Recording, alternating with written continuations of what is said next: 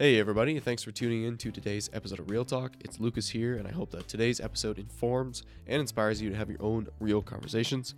As always, today's episode is brought to you by our friends over at Trivan, maker of trucks, trailers, and enclosure buildings tailored to your needs. Be sure to check them out at trivan.com. A huge thanks to them for sponsoring the show and making it possible. One other quick note before we get into today's episode is that if you are willing and able, if you could leave a review, preferably a five star one, on any of the podcast networks or platforms that allow for it, such as Spotify or Apple Podcast, that will be much appreciated as it helps get the word out there and lets people know what we're all about. So, with that in mind, on to the episode.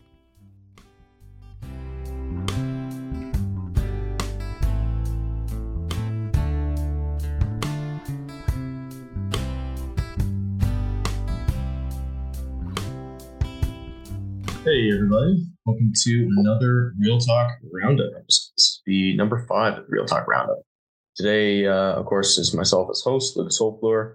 Tyler is over there in the other part of the screen. And then below us here is uh, Jon Dykstra, our RP editor.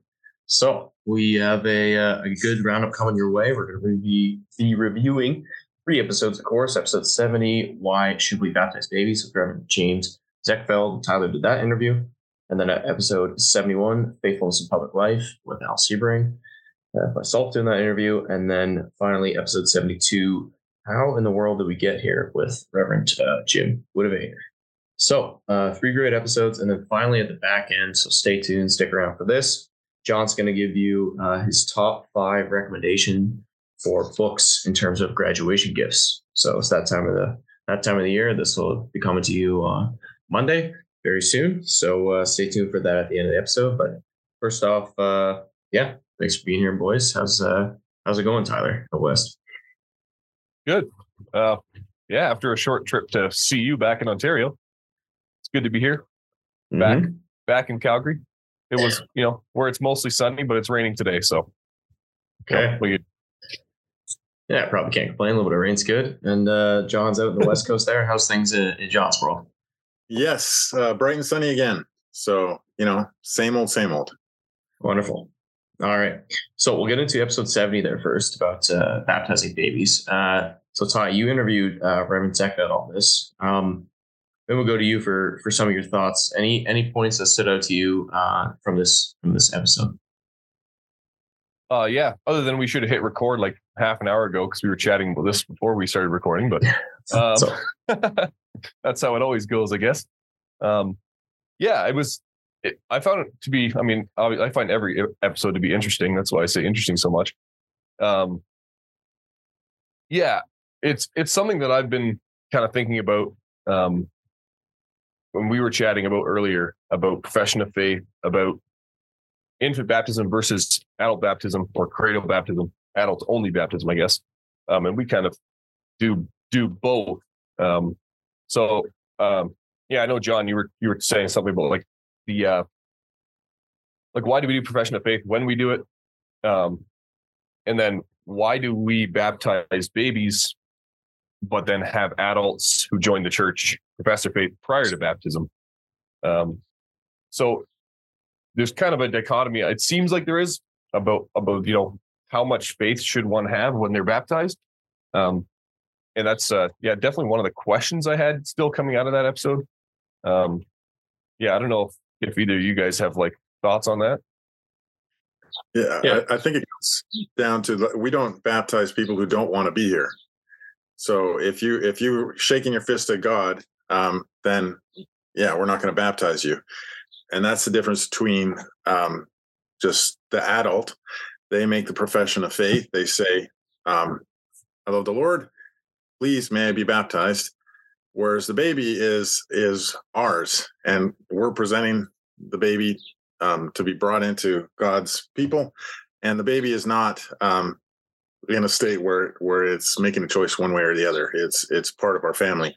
But when you are old enough to make that choice, then then we know that it would be, you know, um, I think the Mormons do baptisms for the dead. We're not going around forcing people to get baptized. So we we are credo and pedo, just depends what age. Yeah, right.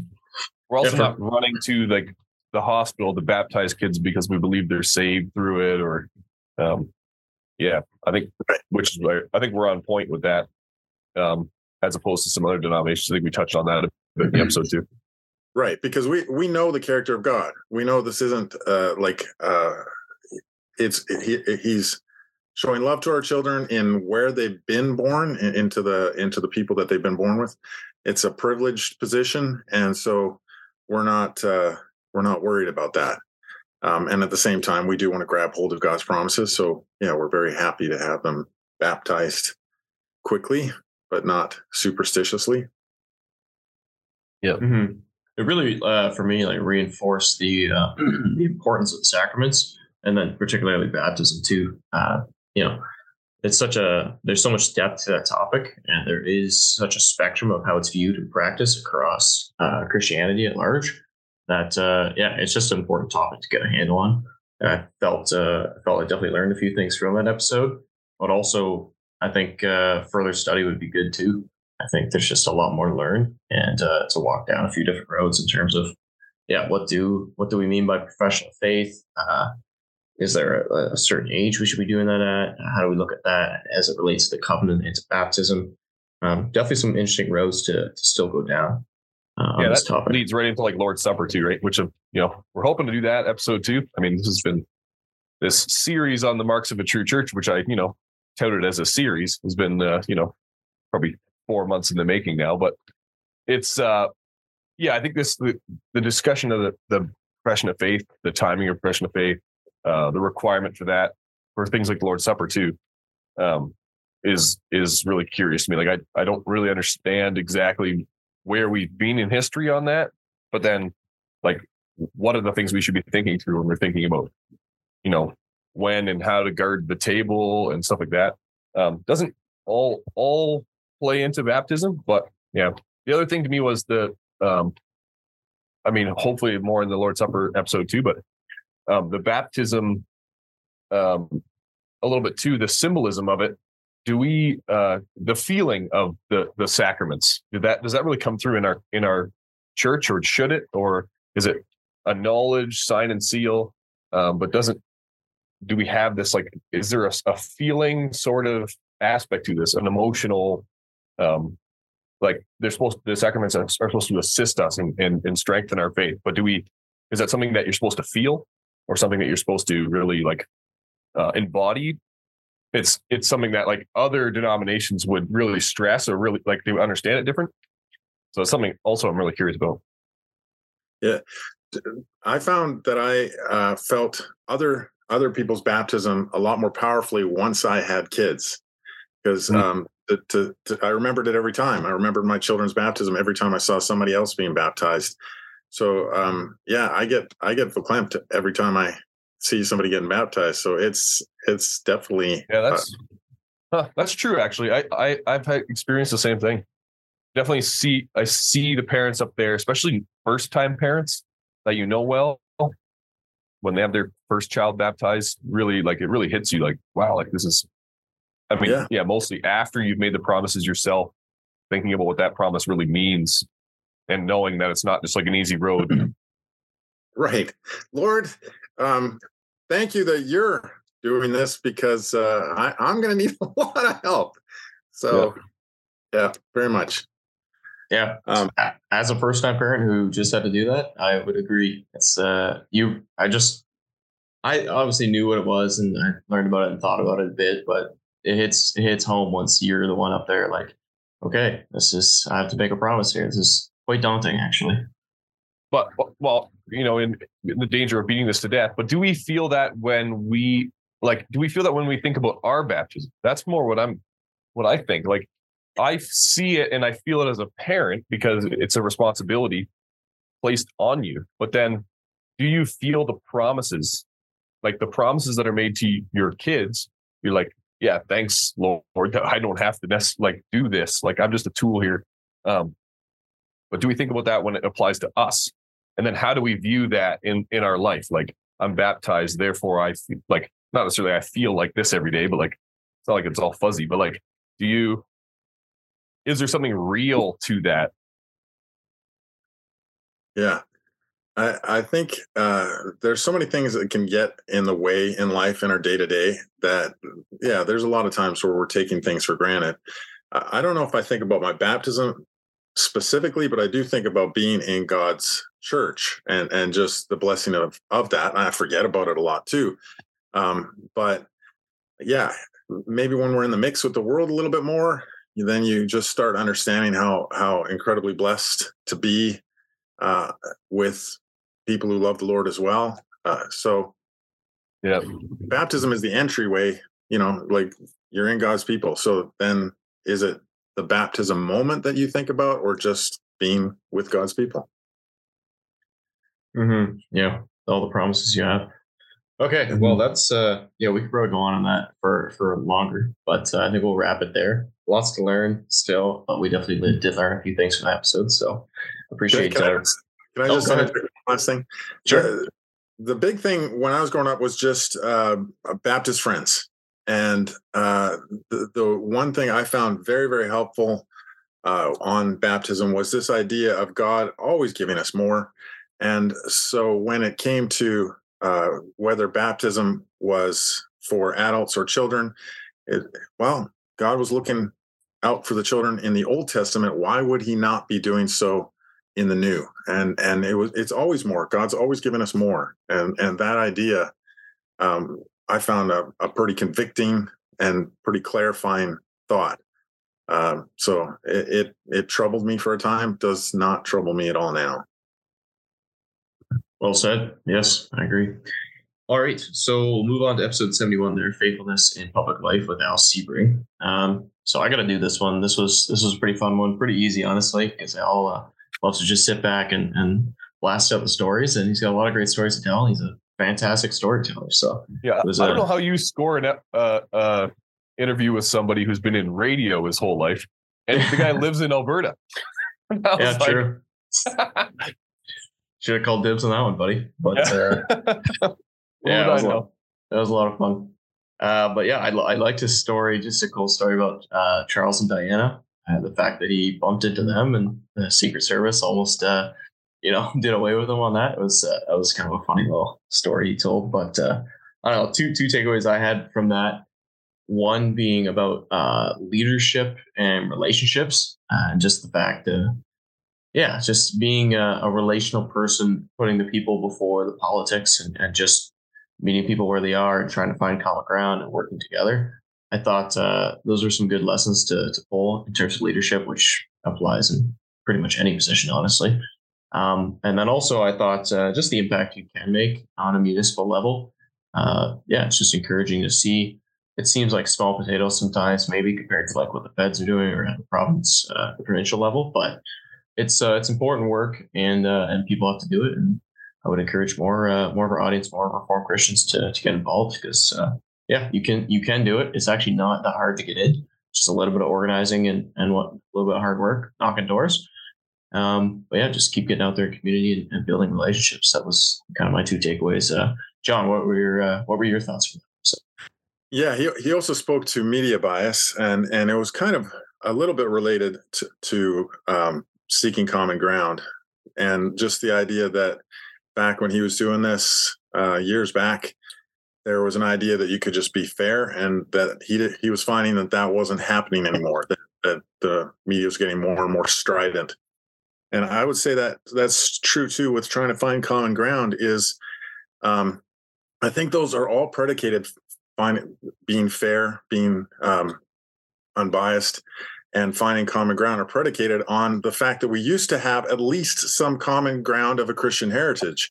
And so, where do you go when you can get fired for um, not using somebody's preferred pronouns, but to use them is to deny your Lord, deny that He made you male and female. He made us male and female.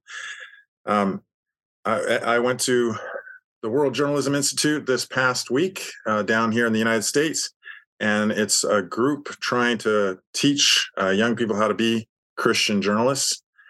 I went to this, took this course uh, 20 years ago. This time I just kind of went as an observer. But 20 years ago, when I went, they were trying to make us ready to go into secular newsrooms. And this time around, there was just a different tone because these kids asked, uh, "What if you get told to do a profile of the Secretary of Transportation, Pete Buttigieg, and his husband, um, and their surrogate child?" Uh, what you know, that's going to be a puff piece. It's going to be a normalization. There's no way around it. It's either going to be laudatory or it's going to be nothing at all. So what do you do if you get assigned that? Well, um, they they were having a hard time with that because you don't do it, you're going to get fired. Um, one of the instructors had a helpful thought in a, in a different direction. He told a story of 20 years ago, um, a World Journalism Institute student interning at a major paper and being asked to do cover a gay pride parade, and the the student refused and she spent the rest of her internship uh, answering the phone in the classified ads. Uh, his point was it's better to get fired for something you do than something you don't do. So he said, I would go do it. I mean, frankly, it would be a Christian service to go back 20 years ago and have covered what really happens at a gay pride parade because they were covering it up. They weren't actually sharing that. Now, if you really let them know what's happening, you probably get fired um, but then at least you had your go and you, you got fired for reason. But it is a really different environment these days. Uh, and and it's I, I don't know if there's room in the major papers now for for Christians at all. There's lots of room in all sorts of smaller papers all over all over Canada even. Um, but that's the thing also with the common ground. Um, can you be relational with somebody who will be offended if you don't uh, call them they. Uh, there's so many trigger points now for for for the other side. Um, Al is still pulling it off. He's a very personable uh, person, and so I'm not saying you know just go in there be strident, but the reason we had common ground and the reason that we had this idea of trying to be fair um, was because we had a we had a definition of fair. Um, e- even as we tried to say, uh, "Don't be biased," nobody would nobody would seek out the other side of a pedophile story, right? You you, you would know that you're not. That's not fair. That's stupid, yeah. right? So you have limits. Um, while the other sides recognize that too, except they think the Christian the Christian side is stupid. Yeah. So um, I, I see yeah. what you're saying, and it is a valid point, but I, I do think it just it heightens the need for for leadership and those qualities. And there there are still there is still common ground to be had. It is certainly shrinking and it's harder and harder, but we are still all human beings at the end of the day. And I think it's a lot harder to get uh, mad at someone, you know, mad at someone for pronoun misuse or whatever, or pick your pick your sin of the day in terms of the the, the uh, progressive left it's a lot harder to get mad at someone for that if you have a relationship with them already. So if you are able to form that on things we have common ground on, there's it's harder to find non-political things like ever sports or anything like that. It's just it's all kind of become politicized, which is part of the Marxist kind of move on on these things. But there, I think there is still a way to do that. It just is much more challenging nowadays. And those that are able to pull it off will still be able to have some sort of impact because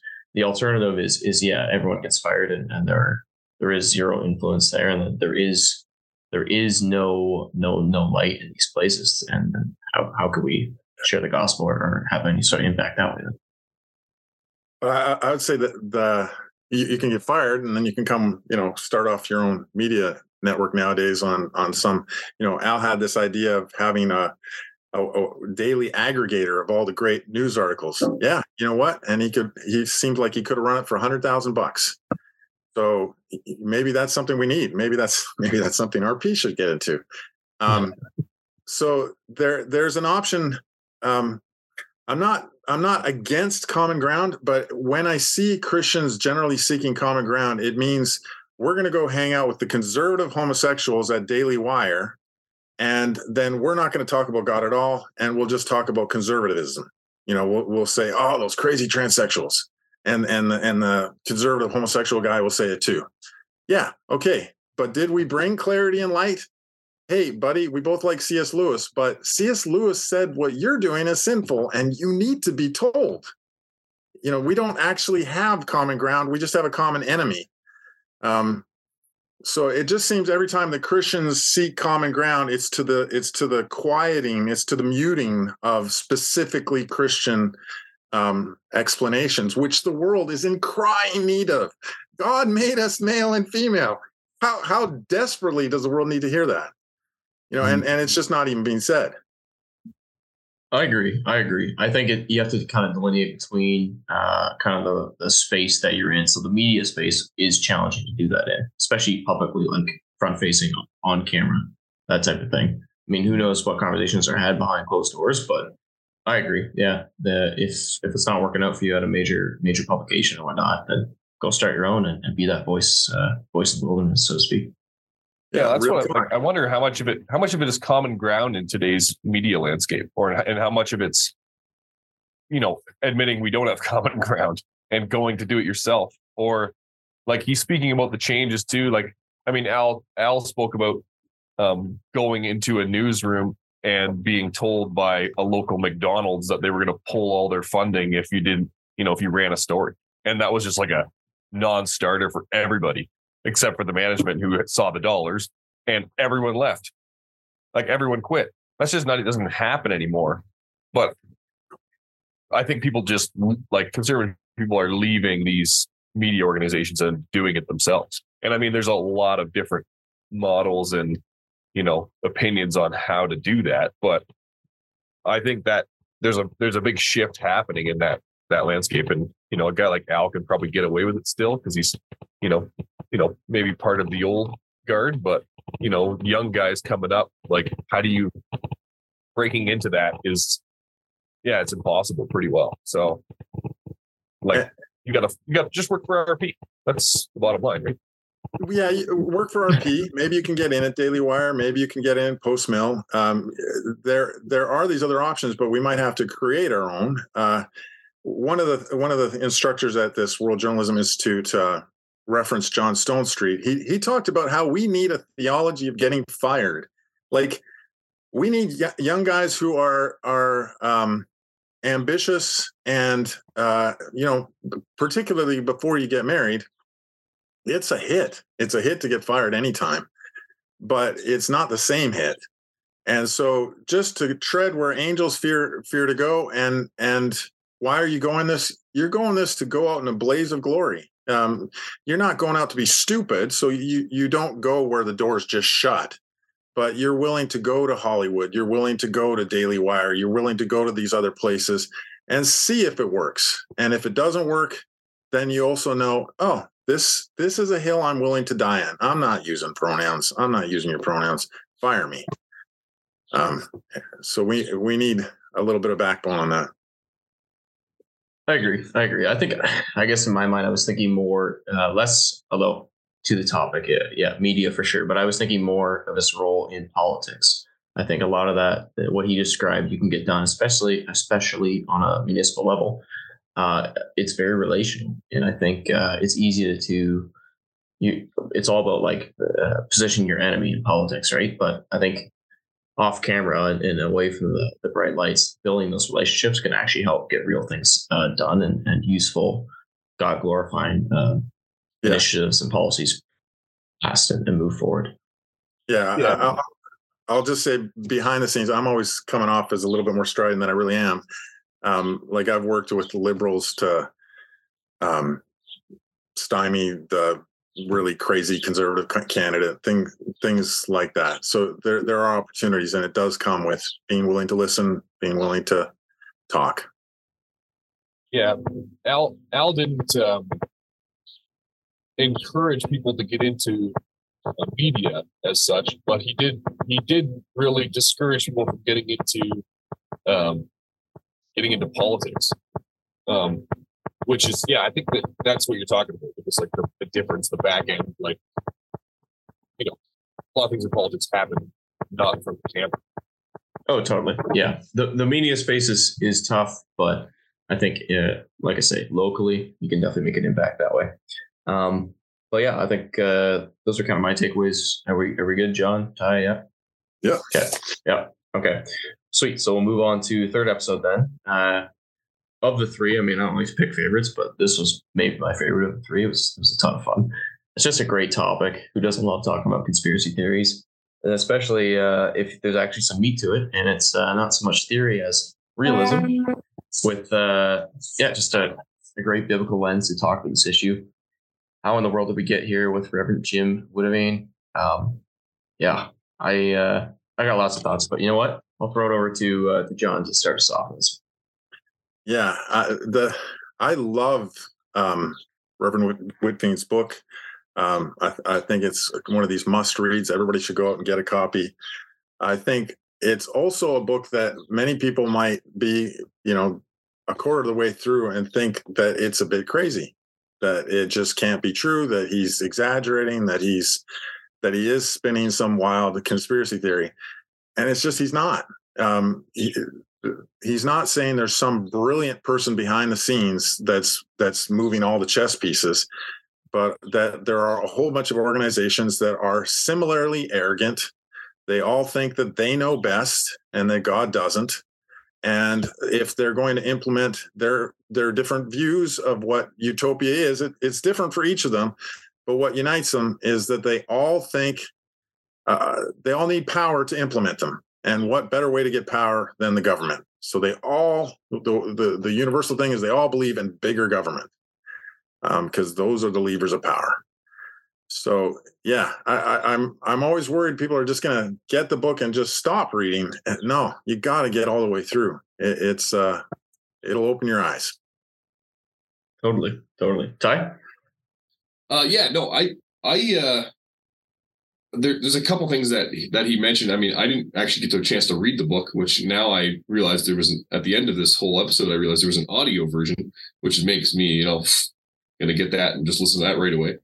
Um, yeah, I there, yeah, a couple things. Like the the one thing was like the elites at the top. It doesn't really matter who they are; they all seem to be like you know in the same world, which kind of makes sense if you think about it. Even thinking about what Al was saying, like I mean, Al wasn't one of the elites, right? But like you you do get to know these people on a way like on a level where you're working together. So there's certain amount of like cooperation and um yeah, like stuff that goes on behind the scenes where you're having dinners with whoever and like you have relationships with people beyond what everyone in the public sees, all these lay people like us. So that's that was interesting to me on the one hand, and it's hard to really quantify the impact of that necessarily. Although I'm sure there's like lots of conspiracy theories that, you know, these people are all conniving in the background. But the one thing that kind of stuck out to me was, and it kind of plays into Al Siebring's world too, was um, the siloing. Like, and eh, we talked about, we just talked about media and like how, you know, maybe the solution is go do it yourself and, you know, have a conservative media source, right? We can have a, a way to you know, bring all these media outlets together so that conservative people have a place to go to get real news. Um, but Jim was speaking a little bit about like um, a defense against propaganda. Like, how do you keep yourself from being influenced by these these you know nefarious characters and and like forces?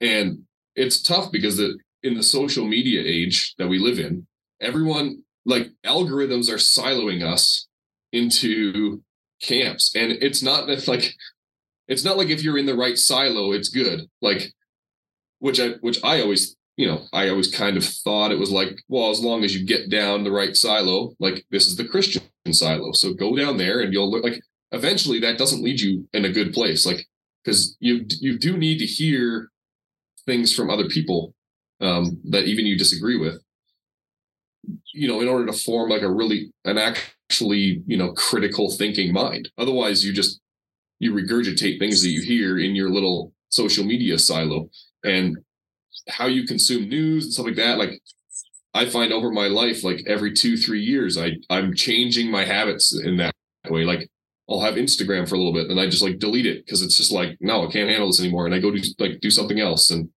I mean, I don't know, that maybe not the solution, but it's just the way to get away, disrupt that kind of um yeah, silo where eventually you get to be, you know, maybe you get led down a path to where maybe you didn't actually want to be, or your mind, you know, gets convinced of stuff that maybe you did, wouldn't have been convinced of if you were consuming content differently. Which is, you know, not a it's not a problem that they had five, ten years ago. Like, yeah, we're we're so connected nowadays, like the most connected we've ever been, but at the same time, we're the most lonely and the most just yeah, the most alone and and also not connected in, in a real sense for a lot of people too who, who live a lot of their lives online well, that, and, and, whatnot. Yes, sorry to cut you off. That's exactly what Jim was saying. Like he, he said, like your it's kind of we talked about expressive expressive individualism a lot too on this podcast, but like in the individualistic culture that we're being like is being promoted and we're being encouraged to adopt is actually our own downfall. We're we're turning into individuals living in uh, like a, a, a virtual world, like online, and um, so you have your own feed, you have your own things that come at you personally, and then you're encouraged to express yourself, be yourself, you know, your truth, your experience. But then Jim was saying, like, you really need a family to bounce things off of and a church community to bounce things off of. And if you lose those things, you really just become an individual who's plugged into the government or plugged into big tech or plugged into whoever. Like they can feed you whatever and it's it's hard to keep that critical mind critical mind like totally. so like, you're not just an individual which is really weird. Yeah. Yeah we, we've melted away or, or removed all the mediating institutions that were in the levels between the individual and ultimately i guess the government really right like mm-hmm. not many people go to church or, or participate in organized religion uh, there's very there's less and less involvement in uh, local social clubs and whatnot, um, and the family structures. Obviously, like that's there's been a war in the family for for decades now, and all those structures have been weakened greatly, and not to mention the rise of uh, uh of all these tech giants, whatnot now too. It's so easy to reach the individual. Uh, we're just yeah, we are sheep. Uh, sheep. Yeah, we kind of are sheep, honestly, or at least prime for the slaughter in terms of propaganda. It's uh, I don't know. He, he, the point that stuck out with me is uh, it was later in the episode we were talking about like family size and whatnot, and how um, you know like if it if it rains in the world, it drips in the church sort of thing. And yes, okay, obviously the world is having less and less kids today, but we still have pretty decent sized families, at least in our, our Dutch Reform circles, let's say. Um, but then I, I said something along the lines of like, well, yeah, you know, it's quality of life or something if you have like whatever you gotta you gotta balance that. And he was like, well you know, what defines quality of life? And I was like, huh, fair enough. Yeah. It might mean, you know, you can't do as many fun things. You have less money, but like, you know, why not have an extra couple kids if you can, sort of thing. And it's just, uh, it, it put a little like a pebble in my shoe, at least. Like, I'd like to have lots of kids, but like, yeah, I don't know, four to six, who knows, whatever. See what the good Lord gives us. But it just made me think, like, yeah, we, I think we've, it just if it rains in the world, it drips in the church, and this this mindset can just just sneak in where you you want to have your cake and eat it too. You want to have a bit of that prosperity, and want and maybe you can get both, but you got to be careful which which idols you're putting uh, front and center because they can so easily uh, sneak in. Yeah, because that's that's the key is how do you how do you see through the propaganda? Well, you test it. You, you got to test it against God's word, and so family size, yeah um, as you say, it rains outside, it drips in the church. So, uh, you know, in the in the world, one kid is your family. Oh, so then we have three. We have a big family. I mean, seriously, we're shopping for a car, and um, there's not a lot of options between like four person car and 15 person passenger van.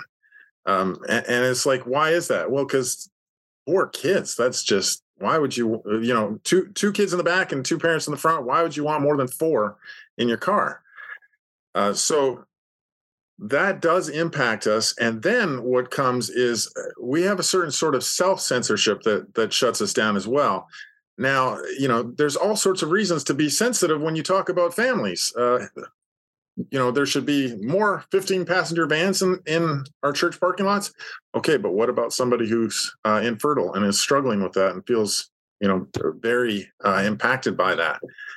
Yeah that's true that's that's a consideration and we still need it to be preached off the children off the pulpit because god said it The children are a blessing so uh, a lot of the a lot of the answer to this propaganda and these silos is to have clarity on what God actually says.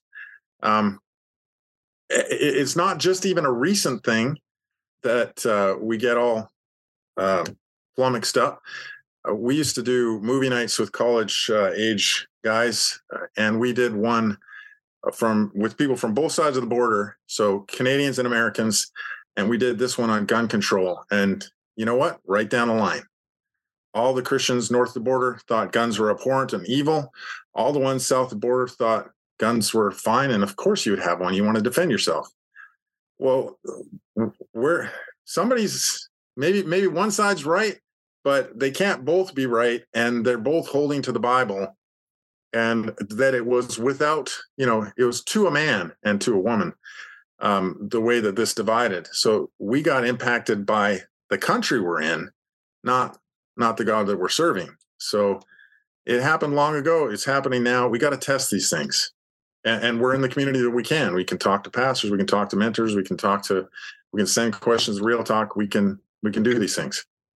Yeah, it it just reinforces for me, like because we talked about a lot in that episode, how how much of this is just straight up spiritual warfare, and the importance of, of going to church every Sunday and listening to solid preaching of the word and and and, and exegesis and whatnot. Like it's if we don't have that connection, uh, and many in the world don't, it's so easy to lose your way. And yeah, like you say, Jon, just to, to go back and, and test these things against scripture is is the only way to, to keep your head on straight and to uh, yeah, it's just it's the only way to, to keep saying these days. It's it's crazy. Just I mean, it, I'm sure it's always kind of been the case, and it just just seems maybe a bit extra today with the ability we have to be so global and so connected. But uh, yeah, it's a great book, and I, I do like some of the suggestions he has towards the end and whatnot in terms of practical things you can do. Uh, he had a list of, oh, I don't know how long it was, over 15, I think, at least. Uh, just practical ways you can you can take care of your family, raise your family, and to uh, to help protect your kids from from propaganda and make them critical thinkers. So people can definitely buy a book and, and check those out.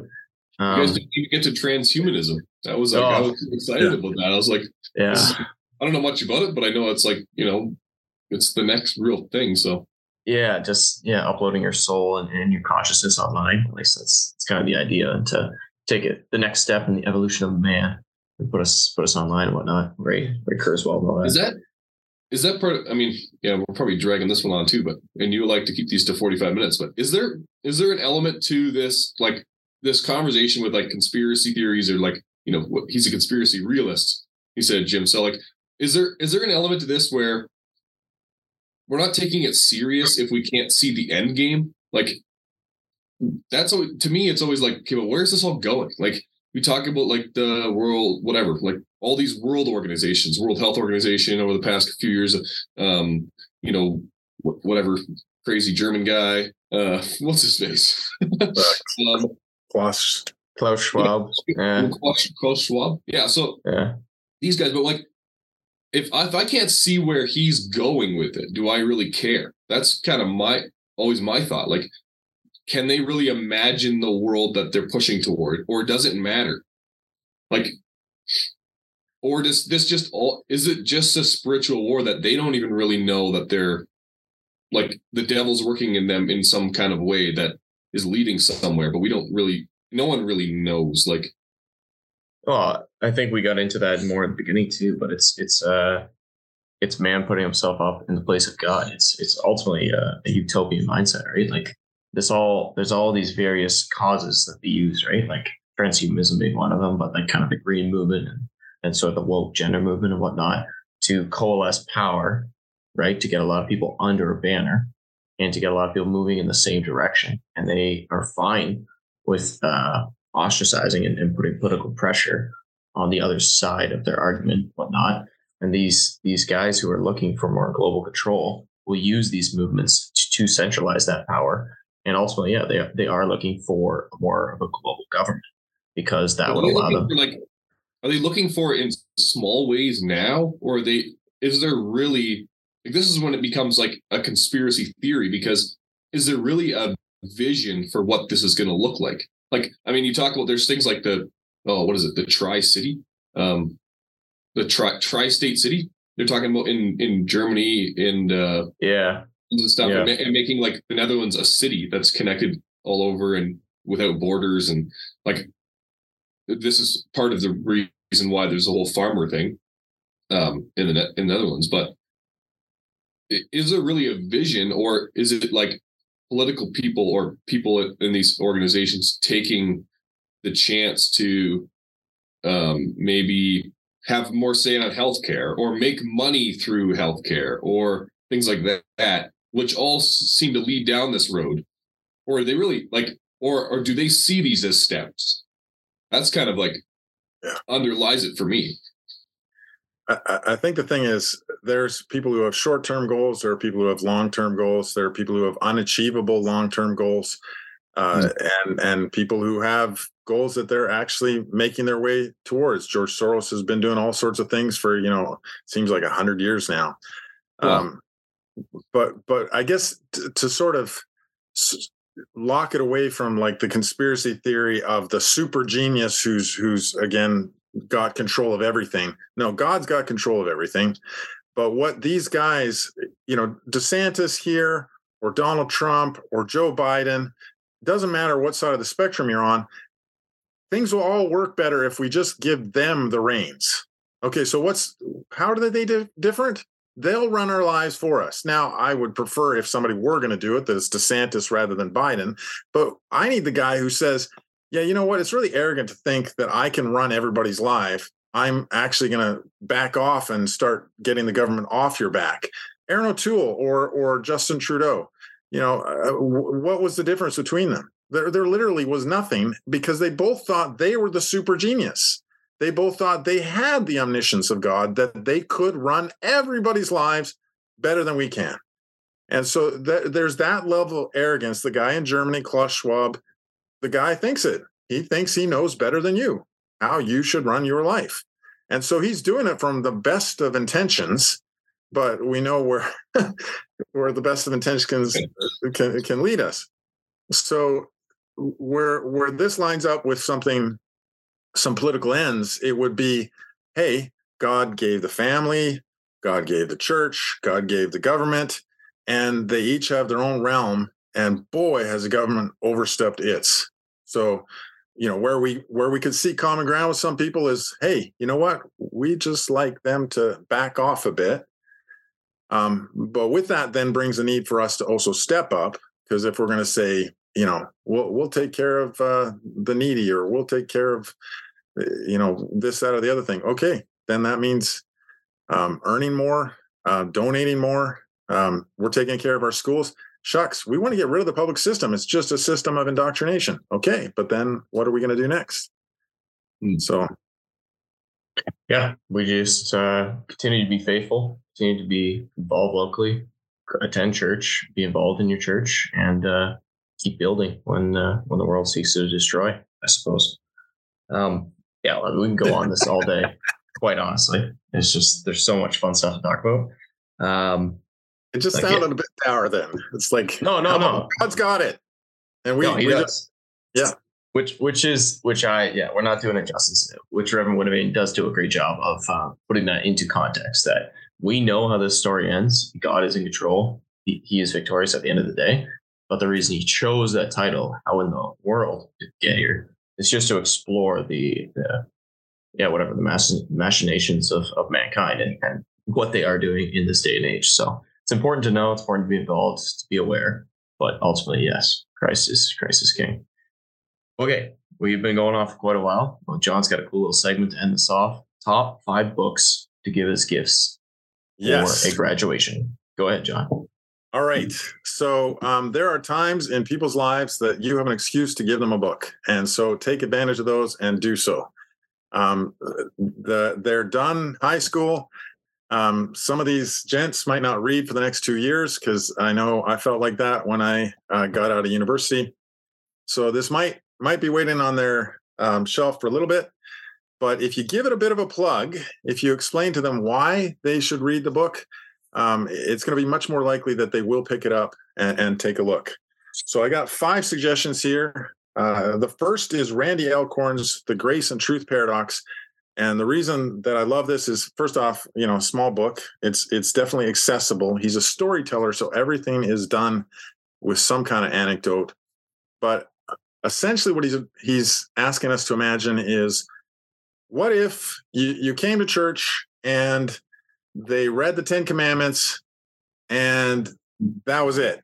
So you you you come in, you've been told the truth, you're a, a wicked sinner, and we're done yeah, you got the truth, but you didn't get the grace. And so you're just left there and and you're left helpless. So the church conservative churches like ours that are standing up for the truth can sometimes err where we deliver just the one. We just deliver truth and we haven't delivered grace. And there's a sort of grace um it's not exactly grace, but somebody can deliver grace that minimizes the offense of sin. So we'll be very gracious towards homosexuality. Yeah, by not actually telling people that it's sinful and that they need to repent. Well, now you've done it without truth. And um, that's not going to set them up very well before God. So the grace and truth paradox, uh, brilliant book. Alcorn tells a story about how his church got uh, um, protested by homosexual activists and they met them with coffee and donuts. Wonderful. Grace and truth. Um, for anybody who is trying to figure out what to do after university, just do something by Kevin DeYoung. I've given this to at least half dozen people, and and everybody has loved it. Everybody's been impacted by it. I was massively impacted by it. It's just you want to know what God wants you to do, and how do you figure that out? Uh, Kevin Young is basically saying, in short, um, well, don't don't seek sinful things. Ask people what your talents are. And then it's not you, you don't have to make sure that you pick the perfect right thing. Maybe you're going to do a few things. Um, but just do something. Don't sit on your butt hoping to be pick make the perfect choice. Just get out there and start doing something very encouraging very challenging uh, very much needed for a lot of people uh, the the uh, newest version of this book doesn't look like it but it's proverbs by jay adams it's a commentary um, you don't normally read a commentary front to back. Uh, this is it's called the Christian Counselor's Commentary on Proverbs. It's not just for Christian counselors. It has the entire book of Proverbs in the top of the page, and then it has um, notes in the bottom. And I use this for our family devotions. I've used this for my own. Family devotions is brilliant because as my kids are finishing off their plates, I can just quickly uh, get you know three verses worth of insight from Adams, and then I can teach my kids what what the text actually means. Uh, so you know, Proverbs is something where you should probably only be reading two or three verses at a time if you're if you're going to get it. So it's a great standalone to just uh, use as maybe a devotional, um, and it also works wonder, wonderfully with families. Another another commentary that works uh, wonderfully as a devotional. I, I literally did read this front to back. Again, contains the whole book of John, R.C. Sproul's commentary on John. Um, Sproul is brilliant. This is wonderful. Would would make for a wonderful personal devotion. Um, you will not find a more readable commentary. Uh, I've given this one to a bunch of people and um, didn't get quite the same reaction as the Kevin DeYoung book, but it's a little bit bigger. Uh, um, and to to finish it off, N.D. Wilson's Death by Living. Uh, I I really appreciated the, this book when I had uh, just busy times in my life. You leave university, you leave maybe high school, you, you get married. You thought life was busy with sports and with uh, homework assignments and with all of that. And then suddenly find out that your kid won't sleep um, you got spit up on your shirt and and you didn't notice till you got to work. Uh, you're you're bleary eyed, whatever. You're just wondering, come on, is isn't like when do I actually get to rest? And what Wilson writes here is, um, life is meant to be spent. Uh, it, it, it, was a strangely cur- encouraging book because it was like, yeah, you go to bed exhausted, and then eventually you die, and that's that's what God is thinking. Spend your life, go do things, and and work hard. don't burn out. You know, there is a there is a border point, right? But it was encouraging to me because I'm exhausted, and just to read, yeah, it's kind of the way it is. That's just the way it's supposed to be. Parents, parenting's hard. Uh, it, it, it's a wonderful book, and and the guy writes like a poet, and I mean that in the good sense. So great book, Death by Living by N.D. Wilson. Okay, very good. That sounds interesting. I, I kind of want to pick up that last one, honestly. It's, Yeah. uh, sounds like a good one. We'll link them below so people can check them out uh, if they're interested. And uh, yeah, also I would recommend that Kevin Young book. I read that a few years back, and um, yeah, just kind of confirm for me like just go out and do stuff, man. Like uh, you're not gonna know it all beforehand. Just try it, and what's the worst that can happen? So Otherwise, you wouldn't have got into doors. yeah, yes, yeah, yes. Good old Tycho. And would you guys have done real talk? Probably Yeah. not. Right. No, no. That's a little bit more of a passion project project than uh, selling the ugliest doors in the world. But yeah, It Well, just- yeah, you just I don't know. We we just did it. We weren't trying to be perfectionists. Obviously, people still listen to this, which is awesome. But uh, it's nowhere near perfect. awesome. We're trying, so uh, people seem to appreciate it. So we're gonna keep doing it and try to get better every time. Awesome. Okay, well that wraps it up for Real Talk Roundup number five. Thanks, Jon and Ty, for for joining, and uh, we'll catch you next time, folks, on on Real Talk. Till then, ciao.